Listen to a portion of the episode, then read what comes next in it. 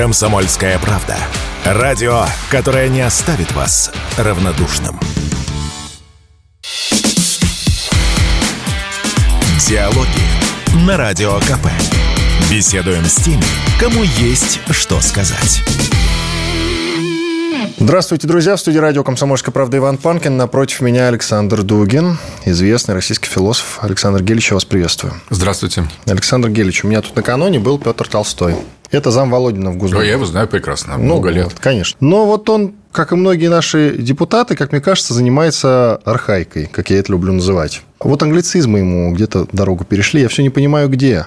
Вот не нравится ему слово «тайминг», допустим, да? Предположим, «дедлайн» не нравится. Он это объясняет тем, что есть огромная аудитория, которая этих слов не понимает, и мы должны ее уважать.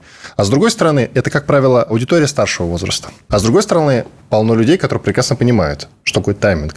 И будущее все-таки, так как это более молодые люди, за ними мы должны учитывать их интересы. Плюс почему-то не учитывается элементарный такой момент, что мы владеем русским языком. Русский язык совершенно спокойно поглощает, я не знаю, 20% английских слов, превращая их в русские. Ведь тайминг уже это русское слово. Вполне себе, вот оно легко звучит, нет никакой сложности в его произношении и восприятии, на самом деле. С дедлайном то же самое. Так англицизм – это проблема для русского народа или нет? Как вы вообще относитесь к англицизму? Стали бы вы их запрещать? Я согласен с Петром Толстым относительно того, что надо от них избавляться. Я хотел бы обратить внимание, что недостаточно избавиться от внешних содержаний, внешних форм и сохранить, например, те же самые европейские, современные, либеральные или даже англосаксонские смыслы. Вот в чем дело. На самом деле надо более фундаментально к этому подойти. То есть не только внешнее очищение от прямых заимствований, но еще и понимание того, какой смысл и что нам в смысле того или иного термина, того или иного слова, того или иного выражения неприемлемо. Как только мы начинаем говорить о смысле и духе этого, у нас возникает очень интересная вещь. Во-первых, мы можем увидеть, что смысл, который лежит вот с тем или иным там, даже английским термином, он нас, в общем-то, не пугает. То есть, этот смысл, он, по большому счету, не критичен, как концепт. Не просто слово, а концепт. И он, вообще говоря, так может быть и спокойно в каких-то целях использован. При этом мы можем сохранить этот англицизм, так и дать какое-нибудь интересное, может быть, тоже инновационное, то есть придуманное, воображенное, найденное другое слово для него. Это можно сделать, но самое главное здесь можно оставить, можно поменять. Главное, чтобы смысл, который стоит за этим, не противоречил бы нашей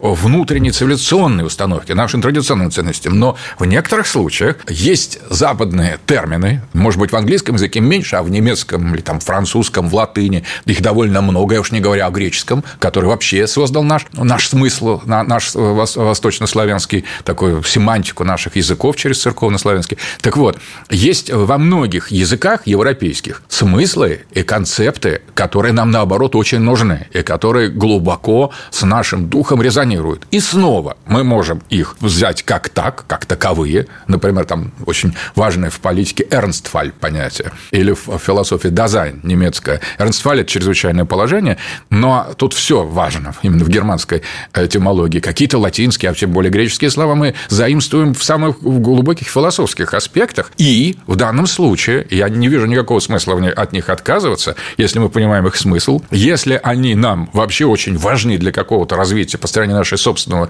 мышления, но при этом, конечно, надо думать, постоянно думать, серьезно думать о том, как вот слово, например, «дазайн» может быть переведено на русский язык. Никому это не удалось. Смотрите, есть некоторые русские слова, которые уже наделены абсолютно негодным смыслом. Гражданское общество, там, свобода личности, которые гораздо более англосаксонские, чем этот несчастный дедлайн или тайминг. Вот на что надо обратить внимание, что англосаксонские подрывные либеральные смыслы, они не только внедрили свою собственную чисто лексическую цепочку, слова, заимствованные нами, но еще они внедрили смыслы, в том числе и в те слова, которые имеют вполне русское происхождение. Поэтому, как только мы это второе измерение, семантику, смысл к высказываниям Петра Олеговича Толстого добавляем, мы сразу говорим, что депутатам надо добавить еще одно измерение. Они правильно все делают, когда они борются с поверхностным уровнем чуждой нам цивилизации, но только надо быть глубже, внимательней. А что получится потом? А тогда, может быть, мы поймем, что гораздо важнее дать совершенно иное или отказаться вообще от толкования гражданского общества или там прав и свобод человека, гораздо важнее, нежели запретить стереть где-нибудь надпись «тайминг» или запретить использовать его на радио. Несопоставимо важнее. Этот внутренний смысловой парламент, то есть надо продублировать такое предложение. Парламент, существующий еще одним органом, смысловым парламентом, который будет то же самое. Вот смотрите закон, например, кто-то принес закон. Закон формально вроде всему подходит. Ну, он бессмысленный или там такой сомнительный с точки зрения такой глубины. Соответственно, например, тому же традиционных ценностей. Мы проводим семантическую экспертизу, не прикладную, а такую настоящую. И говорим, вот этот прекрасный закон, он полностью соответствует традиционным ценностям, он имеет такую смысловую подоплеку. И люди, которые сейчас рассматривают это как абсолютно не касающуюся их законотворческую процедуру, вообще не касающуюся, скажут, смотрите, как у нас парламент какой. То есть, он понимает, он для людей, он молодец парламент, он неформальный парламент, он не просто там принес, подписал, там проголосовал, а он еще думает, он живет нашими смыслами, а другой закон, наоборот, подготовленный, вдруг окажется совершенно вот именно с точки зрения смысла. Формальным он может быть очень как раз ничем не отличим от хорошего закона, а он несет в себе какое-то подрывное измерение, некоторую угрозу нашим традиционным ценностям. И это не то, что на поверхности. Что на поверхности, это мы схватываем. Есть общественность сейчас патриотическая, активная, которая стала читать законы, которые их касаются. Там, о поле, о браке, о детях, о демографии, о миграции. Это, в общем, хорошо. То есть, это тоже уже некая народно-смысловая экспертиза. Ну, вот слово «коворкинг» есть. Это свободное пространство, куда ты можешь прийти и поработать. Для тех, кто любит офисы, но при этом вынужден работать удаленно. Ну, что плохого в этом слове? Главное, у вас есть хороший русский синоним. Чем это заменить, но так, чтобы было одно слово? Надо подумать. Я к коворкингу там принципиально каких-то претензий не имею. Мне кажется, оно очень какое-то нерусское. Оно звучит совсем как бы обезьяноподражательное, звукоподражательное. То есть, можно найти соработничество. Какое прекрасное слово. Ну, то есть, придется собрать из русских букв, все равно из кириллицы, какое-то новое слово. Я правильно понимаю? Если смысл нас устраивает, люди собрались для того, чтобы работать вместе, не объединенные предприятием, а просто фактом работы в какой-то территории, а я не знаю, это вообще было ли такое в России, на самом-то деле? Нужно ли такое соработничество? Вот смотрите, русские очень чувствительны вот к чему. К «ко». Вот то, что «ко» в воркинге. А русские очень чувствительны к общему. Но это общее должно быть содержательным. Если мы сидим с вами вместе, значит, нас что-то объединяет. А если мы с вами сидим вместе, работая, а вы на одно, на другое, то почему мы с вами, что нас объединяет в этом? Кроме какой-то пустой территории или какого-то компьютерного времени, который так сейчас у всех есть в телефоне. То есть, вот что я хочу сказать. Вот целесообразность, духовная целесообразность находиться людям в каком-то помещении, занимаясь каждый своим, это скорее инструмент отчуждения. Собрались вместе, скосили поле, это понятно. Все объединены чем-то общим. Пошли работать в автомойку, все моют машины. Один одну машину, другой помогает, там, накачивает, кто-то участвует, пену расплескивает. Каждый делает общее дело. И вот это общее дело – это не коворкинг. А вот коворкинг – это как бы все вместе и каждый по отдельности. В этом есть англосаксонский смысл. Мы его сейчас вот при короткой экспертизе разобрали. И люди уже, прослушавшие нашу программу, как только будут слышать слово коворкинг, они будут напрягаться. Что вы сказали? А я вот слушал на «Комсомольской правде», говорят, что в этом есть нечто глобалистское, либеральное, отчуждение. Это разрушает единство и цельность нашего трудового подхода, нашей этики трудовой. Так вот, мы можем прийти к этому. А в случае тайминга, я не вижу. Мне это слово очень нравится, потому что это не тайм. Вот тайминг – это не тайм. Тайм – это время. А тайминг – это как бы уложиться вовремя. Вот это не время, а вовремя. Было бы у нас слово «вовременность» или что-то в таком духе. Мы можем его придумать, пожалуйста. Ну, это тоже надо... Но только оно в обиход не войдет, а это уже вошло. Слушайте, Хлебников предложил столько нововведений на славянской основе, Велимир Хлебников. Часть из них вошли, типа летчика. Был авиатор у нас. То есть, что-то вошло, что-то не вошло. И причем какие-то слова, пусть даже неологизмы на славянской основе, они могут получить такую судьбу очень яркую, интересную и оказаться крайне содержательными, а что-то не приживется. Но мы не должны просто брать все с Запада и считать, что теперь, раз молодежь говорит так, значит, теперь это закон в последней инстанции. Или то, что говорят пожилые люди, тоже не закон в последней инстанции. Если мы делаем русский мир, то мы должны его делать не с ориентацией ни на пожилых, ни на молодых, а на русских. То есть, русский – это же не возраст. Русский – это нечто иное. И вот дальше мы исходим из этого, что есть в русском такое такого перпендикулярного, скажем, к возрастам, что объединяет или соединяет в себе все возраста. Ведь есть русские дети совсем, русский младенец. Он еще и говорить не умеет, какой Каворкин, какой Тайминг или там какой Сталин. Он вообще еще не про это. Лежит в пакетике розовощёкий, но он уже русский. Он еще не говорит ни на том, ни на молодежном, ни на старорежимном языке, а уже русский. Что в нем русского? Вот это тоже очень интересный момент. А уже что-то есть. Итак, вот если мы сделаем ставку не на какие-то те или иные поколенческие установки, не будем никому стараться польстить или кого-то соблазнить, ни молодежь, ни пожилых людей, но будем просто методично пестовать, если угодно, взращивать эти русские смыслы, то их форма, она будет находиться или нет, например. Ну, а зачем сразу прям все менять? Вот не приходит нам с вами в голову Каворкин, кроме соработничества. А смотрите... Хорошее слово, правда. Да. Смешное. А оказалось, на самом деле, что и смысл был такой, так себе, с легким либеральным душком Каворкин. Оказалось. Но не сразу же. Это вот, может, и Тайминг, если более внимательно, который мне нравится рассмотреть. Очень удобно какие-то вещи объяснять через Тайминг. Как надо сделать, что сделать. И применительно даже к разным процессам и философии, на мой взгляд. Но это другой вопрос. Но, может быть, я не прав. Я тоже могу ошибаться. Может быть, Тайминг – это зловредная мина под нашу ментальность, под нашу ментальность – это, в общем, латинская корень. Вот давайте где-то я за то, чтобы очищать русский язык в первую очередь, от англицизмов и от заимствований, но я за то, чтобы это делали умные люди, последовательно, внимательно, критичные. Иван Панкин и русский философ Александр Дугин. Уходим на перерыв. Диалоги на Радио КП. Беседуем с теми, кому есть что сказать. Продолжаем диалоги. Иван Панкин и русский философ Александр Дугин. Александр Гельевич, тогда нам надо, знаете, от многого отказаться. У нас вообще-то было вековое побратимство с Германией, или даже двухвековое, потом с Францией. Сколько слов мы заимствовали за этот период, и они русские. Вот слово, что приходит, абажур, французское же слово. И что, откажемся? Да даже футбол это английское. Уже больше абажуров нет, то есть не от чего отказываться. Ну, кстати, у меня дом висит, и все старое возвращается, и совсем скоро, я вас уверяю, вот интерьеры начнем заполнять абажуром. Абажур – это такое, абажур – это настолько дворянское французское слово, что оно фактически это синоним империи. Потому что, знаете, если нарисовать маленький фрагментик, но очень изысканный, на полотне, то дальше уже мазню всякую на этом полотне производить нельзя. Ты начал маленькую деталь, например, какую-нибудь там изящную туфельку. Дальше дорисовываешь карету, даму в прекрасных платьях. Вот сказал абажур, и уже Российская империя тут как тут. Кстати, слово туфли. Давайте тоже погуглим, да? Вот погуглим, кстати, слово я упомянул совершенно случайно. Тоже ведь. Ну, мы скоро его отключим, потом будет там... Александр Гельевич, смотрите, тогда нужно быть последовательными. Все западное тогда нафиг. Вообще от всего отказываемся. От кока-колы отказываемся. Вообще не пьем. Конечно. И аналоги тогда тоже не пьем. Ну, находятся люди, но кто-то пьет. Ну, это зачем запрещать? Конечно, нет, мы их не осуждаем. Просто мы не пьем, и все. Какой русский человек будет пить кока-колу? На иностранных автомобилях тоже не ездим, на западных. Ну, к сожалению, наши не очень хорошо ездят. Вот оно что. Но, может быть, они поедут, а им станет стыдно. Понимаете, вот когда на самом деле... Действительно, я согласен, что в прямом опыте... Я про последовательность, понимаете, да? Чтобы вот по-настоящему, как Северная Корея тогда уже, от всего отказаться, потому что это все проклятие западного мира. Прекрасное общество, они на самом деле живут, им нравится. Не надо осуждать никого. Я думаю так, что мы должны быть последовательны, вы правы.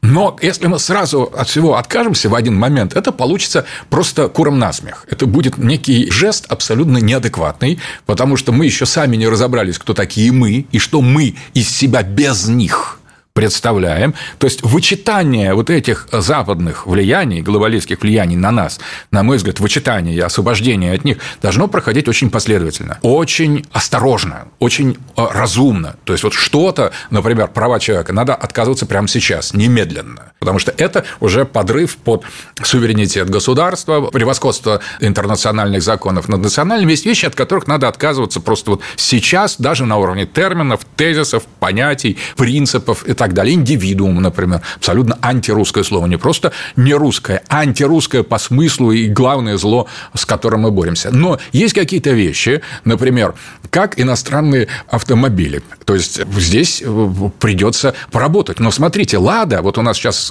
одни нам запретили, другие запретили, а «Лада» как-то, пусть это тоже какое-то такое импортозамещение в значительной степени, но она же начинает как-то уже дышать. И уже люди, которые вчера еще, там, полгода назад, или там до начала специальной военной операции, водители, у которых все хорошие иномарки, они смотрели на любую «Ладу» там с определенным презрением, вдруг они уже думают, слушай, там какая-то модель там уже, она уже ездит на самом-то деле, там у нее что-то даже открывается, а не просто все. Ручки не ломаются при этом, да. Да, ну там есть какие-то другие машины, которые не ездят, но в принципе может поехать, то есть русский автомобиль возможен, он, конечно, пока не существует, но он возможен, и идти к нему надо последовательно, то есть не крича, вот мы уже едем, и лучше всего собрали, взяли китайский образец, там из китайских деталей собрали «Москвич». Это не русский автомобиль, это пока еще хорошо, что уже из не западной цивилизации мы берем, то есть образец, а это китайцы берут западной цивилизации, мы берем у китайцев и уже немножко нейтрализуем эту ядовитую западную ауру, но все равно это еще далеко не русские автомобили, а русские автомобили возможно. Вот русские проектировщики этих автомобилей тоже возможно. Мы просто должны их в каком-то смысле, не форсируя, запретив все марки, они так уже почти скоро и Запад сам запретит, их не будет. Ну, будем ездить, о чем можем. Ничего страшного. Нам покажется, какой кошмар, что я без «Мерседеса» будем сделать. Потом смотришь, ничего, УАЗ «Патриот», буханка какая-то. И... Буханка хорошая машина, хорошая... очень ценится на фронте. Вот как же, потом как бы танки. Но и «Гранд Чироки» тоже ценится. Понимаете, в чем штука? Хорошо. Так пусть вот сейчас бы не надо спешить. Вот не надо сказать, только буханки, никаких «Гранд Чироки». Пока есть «Гранд Чироки», пусть они доездят свое, потом «Гранд Чироки» не будут, и останутся буханки. И будем ездить на буханках, и подпрыгивать, и там иногда даже, может, что-то не очень корректно говорить о таких ее создателях или проектировщиков. Но мы будем на них ездить. И будем рады, потому что не в этом не жизнь, не в дорогой машине, даже не в хорошо ездящей машине радость. Жизнь – это что-то другое. Русская жизнь, по крайней мере. Она не сводится к комфорту, она не сводится к удобству, она не сводится к тому, чтобы все ездило. Иногда, когда что-то не ездит, это создает новые ситуации. Остановилась машина по дороге, сломалась, вышел, идет девушка симпатичная, попросил ее подтолкнуть, завязался диалог, а потом смотришь, и новая русская семья. Или да, что-то наоборот. То есть в жизни надо быть открытой к жизни. То есть не все, что хорошо там ездит и быстро открывают окна или там поддув заднего сиденья, это не смысл жизни. Это иногда приемлемо. Вот нам, мне кажется, надо сейчас найти такую модель, что мы от всего этого будем избавляться, от культа вещей, от комфортизма, тоже форма западной либеральной идеологии, но постепенно, так, чтобы даже люди не заметили. Вот сейчас «Гранд Чироки» и буханка, они едут вместе, уже вместе на СВО едут, и прекрасно, там сидят наши бойцы, и там сидят наши бойцы. Потом постепенно, когда «Гранд Чироки» уже у нас не остается, у нас едут две буханки, на них наши бойцы, один кричит: «Петька, там, давай, стреляй». И они так же, как они не заметят этого исчезновения. Вот, может быть, Владимир Владимирович ждет именно того, чтобы мы не заметили, как в какой-то момент мы проснемся, а либерализма больше не будет. И не будет такого дня, когда вот ночи длинных ножей, когда мы возьмем и в какой-то момент там заключим под стражу всех либералов. Мы просто, когда ночь длинных ножей придет, их не останется уже. Смотришь, а где либералы? А нет либералов. А вот они все там за ядерный удар по Америке, все, там Z-элита. И поэтому насилие можно будет избежать, потому что их просто не останется. Может быть, вот точно так же с этими западными словами смотришь, вот это западное слово, тайминг, коворкинг, тут же соработничество, тут же там временность, какие-нибудь еще, и мы так идем, или какой-нибудь хронизм, там, греки наши предки прямые интеллектуальные, почему мы не можем из греческого языка брать? Вот давайте все греческое возьмем, прекрасно, это будет почти такой вот... Но все равно же не наше.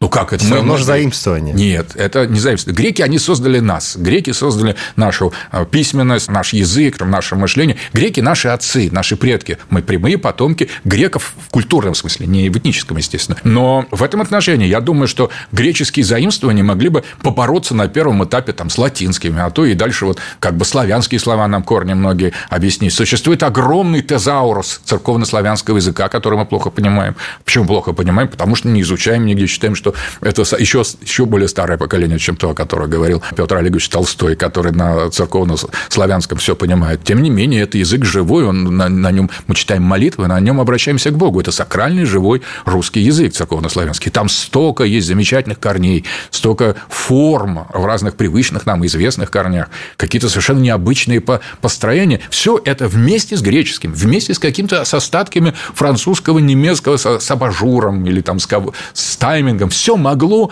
быть помещено в контекст наших культурных смыслов. Это тонкая работа, это вот не грубая работа, на мой взгляд. И чем тоньше люди будут заниматься ей, тем, мне кажется, больше будет успеха. То же самое и в автомобилестроении. Чем тоньше будут, чем более русский будет проектироваться автомобиль, ну, какой же русский «Лада»? Это все «Фиат», это все какие-то отголоски западных. И Китай то же самое не сделал. Нет китайских автомобилей, есть китайские симулякры. Давайте подумаем. Например, пока китайцы усиленно и ловко, и очень убедительно имитируют Запад, давайте какое-нибудь небольшое бюро, русское бюро, назовем его русским бюро. Бюро – французское слово. Тогда русский отдел. Но, вот слушайте, русский отдел... Бюро – это и советское слово тоже. Хорошо, хорошо. Но вы понимаете, да? Да, хорошо. Давайте русский отдел. Да. Этот русский отдел, отдел-то русское слово, значит, приказ, русский отдел, он займется тем, что будет воображать себе русский автомобиль. То есть, надо уже будет, кстати, тут тоже надо вспомнить, по-моему, у Хлебникова была идея, он был возмущен автомобилем, авто, и предлагал какую-то самоездку или что-то такое очень брутальное было у него русское. Подумаем, как его назвать, этот русский автомобиль, как бы поищем ему слово, поищем ему формы, может быть, провести не коворкинг, а именно такое вот русское совещание. Нет, соработничество. Да, русское соработничество, когда русские начнут воображать себе русский автомобиль. Ну, для начала все нальют друг другу, потому что так вообразить так просто скучно. И дальше вот в разговоре, в каком-то свободном общении, объединённые общим духом и общим делом, я не говорю, что сразу изобретут, может, придется много этих таких оборотов, сессий повторять такого русского заседания.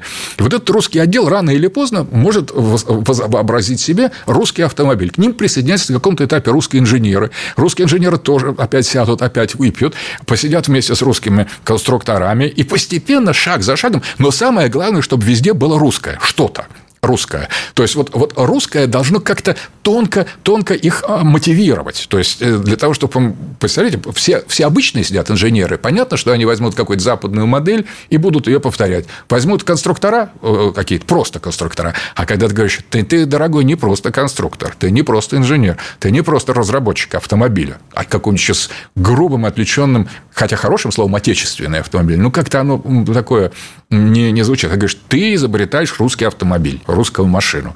Вот изобрети его, русское, и сделай его по-русски, сделай русскими руками. И люди будут задумываться, что же там такое говорят. И тем не менее, каждый что-то понимает. И, в общем, это может перерасти в такое интереснейшее занятие, интереснее которого есть только вождение хороводов. Вы знаете, там много надо мной смеялись, когда я предложил создать всенародный хоровод. Вот эти всенародные русские хороводы, их сейчас проводят в разных областях, они вызывают огромный интерес, бешеное желание принять в них участие со стороны населения. И даже те, кто идут, да какой хоровод, пойду лучше в коворкинг. Иван Панкин и русский философ Александр Дугин. Уходим на перерыв. Диалоги на Радио КП. Беседуем с теми, кому есть что сказать. Продолжаем диалоги. Иван Панкин и русский философ Александр Дугин. Кстати, телеграм-канал «Бриф», вот я цитирую, ссылаясь на некоего Альберта Бигбова, или Бигбова, уж не суть, я читаю пост. Минтранс отменяет обязательное дублирование информации на английском языке. Доллар стоит уже больше 100 рублей. Решительно непонятно, насколько рубль упадет еще в ближайшее время. Нам объясняют так. Пошли навстречу жалобами граждан, социально-политической ситуации в стране и повышенной информационной нагрузкой на пассажиров. Все эти события – звенья одной цепи, кирпичики в стене, отгораживающие нас от «прогнившего» в кавычках Запада. Страна начала выходить в режим авторкии, ей незачем доллар и английский язык. Наступает время хороводов, которые неистово продвигает Александр Дугин. Лучше не скажешь. Тут просто другое дело. Знаете, вот я еще заметил в начале 90-х, что у нас девушка работала в издательстве, которая занималась иллюстрацией. Она была либералкой. Она была хорошая, очень интересовалась там нашими идеями, ну, либералкой. И вот как-то зашел разговор о Егоре Гайдаре. И мы с супругой, с Наташей, говорим, но у него же там не лицо, а рыло. Просто смотреть невозможно. Свинья свиньей. Она говорит, да вы что? Он такой симпатичный, он такой обаятельный, Егор Гайдар. Он такой привлекательный, харизматичный, он очень умный. И мы подумали не об оценке его содержания. Мы подумали, что эстетические представления людей, они в значительной степени мотивированы идеологически. То есть, вот человек, скажем, патриотического толка видит либерала, он эстетически кажется ему неприятным, неприемлемым. И наоборот, либерал видит патриота, ему все в нем отвратительно. И борода, и предложение водить хоровод. Он все видит в этом какой-то ужас. А когда ему скажут, давай сейчас с трансгендером все поменяемся и пойдем в этот гей-прайд, он скажет, вот это прогресс. Вот это гей-прайд, вот бородатая женщина, педофилии, прости господи, все это очень хорошо. И человек, который это поддерживает, продвигает, он сам симпатичный, он привлекательный, скажет либерал. Он так его и видит. Дело в том, что... Поэтому и про хороводы. Есть люди, которые очень не любят русское, поэтому они не любят ни хороводы, ни авторкию, ни другие термины, ни освобождение от доллара зависимость, ни русский автомобиль. Им не нравится все русское, и поэтому они не любят и меня, как одного из выражений этого русского начала. Причем они, я даже думаю, что они не любят меня эстетически. Они смотрят, думают, какой кошмарный мужик такой. Ну, что такое просто? Невозможно. Наоборот, либералы, покажи им либерала. Они скажут, вот это другое дело. Там свитер вонючий, там лицо, там не это как бы кривое, носитель тех свойств, которые привлекают там в сотрудниках «Эхо Москвы» в их портретном ряду, на самом деле. Вот это некое притяжение для либерала, эстетическое. Я просто хочу сказать, не в содержании хоровода. Есть некая заведомая притягательность либерализма для либералов, и, я надеюсь, заведомая притягательность патриотизма для патриотов. Такая же эстетическая, такая же почти органичная, если угодно. Коротко, вот вы читаете новости. Видите очередные запретительства от депутатов Госдумы, инициативы, ну и то, что уже превращается затем в законопроекты, это бесконечные запреты. Вам нравится вот этот путь запретов, на который встали наши депутаты Госдумы? Вот из простого, допустим, собирает, я просто представляю себе уровень дурдома. Я хорошо отношусь к георгиевской ленточке. Вы не поймите меня неправильно. Я вообще вырос на волгоградской земле. Я стоял на посту номер 1 зимой, чтобы все понимали. Я по моему кургану бродил босиком. Это для меня серьезная тема. Но я вот представляю, депутаты Госдумы в полном составе собираются. А у нас есть, как вы знаете, уже какие-то, даже, возможно, несколько законопроектов, которые там каким-то образом защищают память о Великой Отечественной войне. Это важно. И вот депутаты в полном составе собираются, чтобы принять отдельный законопроект, отдельный, о защите, значит, георгиевской ленточки.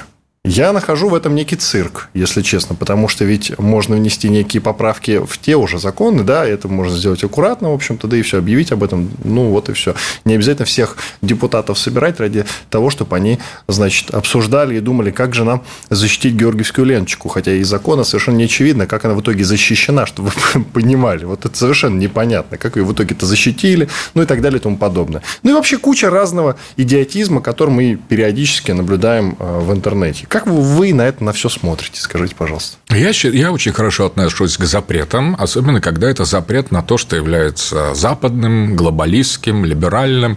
И чем больше запретов хороших и разных, и чем больше прославления и воспевания собственных традиционных ценностей, тем лучше.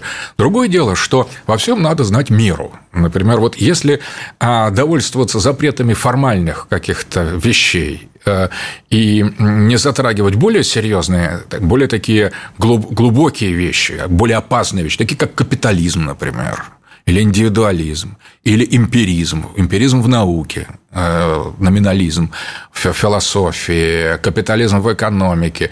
То есть, если не затрагивать эти влияния Запада, которые по-настоящему минируют глубину общественных структур русского общества, то, конечно, на самом деле, вот эти удары по поверхностным аспектам, это кажется немного циничным или даже уводящим от сути дела.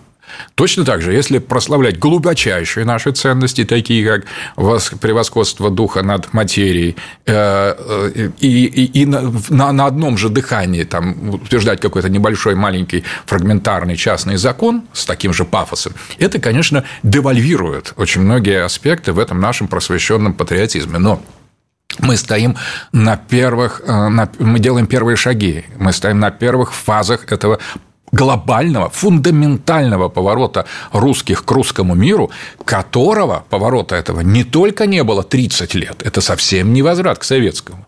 Это даже не возврат к досоветскому монархическому периоду. Романовская эпоха была в значительной степени западнической. Мы, утверждая сегодня новый ориентир, новую цель, новый горизонт движения в качестве русского мира, русских смыслов, русской цивилизации, мы на самом первом пути. Это только вот начало, на самых первых этапах этого пути. И вот здесь очень важно, что мы, конечно, действуем неуклюже. Мы можем там запрещать все не того, или там неважное чего-то запрещать. Мы можем прославить чего-то неважное. Мы можем... Нашли вот шамана, поставили «Я русский» и крутим его. Хотя на самом деле существует Егор Летов с его глубоко русским мелосом, с его русской культурой, с его русскими смыслами. И вот сейчас недавно Рома Зверь, мне кажется, сделал отличный кавер. Не знаю, как, конечно, такие ортодоксальные летовцы его воспримут, на его песню про дурачка. Песня шикарная, я просто дружил с Егором Летовым, мы были очень близки, мы были единомышленниками. И вот на самом деле это непочатый край русских смыслов, иногда брутальных, иногда запредельных, иногда вот совершенно неприемлемых, но они русские все, от первого до последнего крика Летова, там иногда даже ошибочный. Но вот это же целое богатство, в то время, когда... Клип «Шамана» – это хороший указ о прославлении георгиевской ленточки. То есть, это небольшой элемент нашего поворота к самим себе. Но русское – это настолько глубоко, это настолько широко, это настолько парадоксально, настолько диалектично, фундаментально, что, конечно, от него отделаться таким каким-то отдельным жестом или отдельным запретом, или даже совокупностью запретов невозможно. Мало того, чтобы запретить злое, надо еще утвердить доброе. Мало того, чтобы отринуть сатанинскую цивилизацию, надо еще утвердить ангелическое измерение собственного духовного порядка. А до этого еще нам очень далеко. Поэтому я думаю, что депутаты сегодня, запрещая все то, что нужно запретить, или даже то, что не нужно запретить, можно не запрещать, они делают первые шаги. Первые, как вот ребенок пытается двигаться, ходить, он еще колеблется, он там может где-то удариться о диван, но он хочет идти, это очень важно. И нельзя его говорить, смотри, как ты ходишь, посмотри, вот я хожу как, а ты как ребенок в один годик. Мы же не будем его стыдить, как ты плохо ходишь. Вот депутаты ходят как годовалый ребенок. Они делают первые шажки в сторону русского мира. Да, им трудно, да, они совершенно не для этого стали депутатами, не так они воспитывались. Вообще им это все, в принципе, я думаю, в нове, скажем так. И, соответственно, ну и ладно, но и мы будем их поддерживать. И не надо на них, мне кажется, сейчас серьезно относиться. Это еще не взрослые депутаты русского парламента. Парламент у нас какой? Российско-либеральная дума. 90-е годы. А настоящая русская дума, конечно, должна быть совершенно другой. Там должны быть мужики с бородами, серьезные, основательные, каждый из которых целый мир свой. То есть, он привносит туда, в эту русскую думу, свой род, свои знания. До этого еще нам далеко. А это депутаты. Это пока такие вот российские депутаты. Какие есть неплохие депутаты, пусть они и двигаются к русскому парламенту, к русской думе. Уже дума есть, уже не парламент, а дума.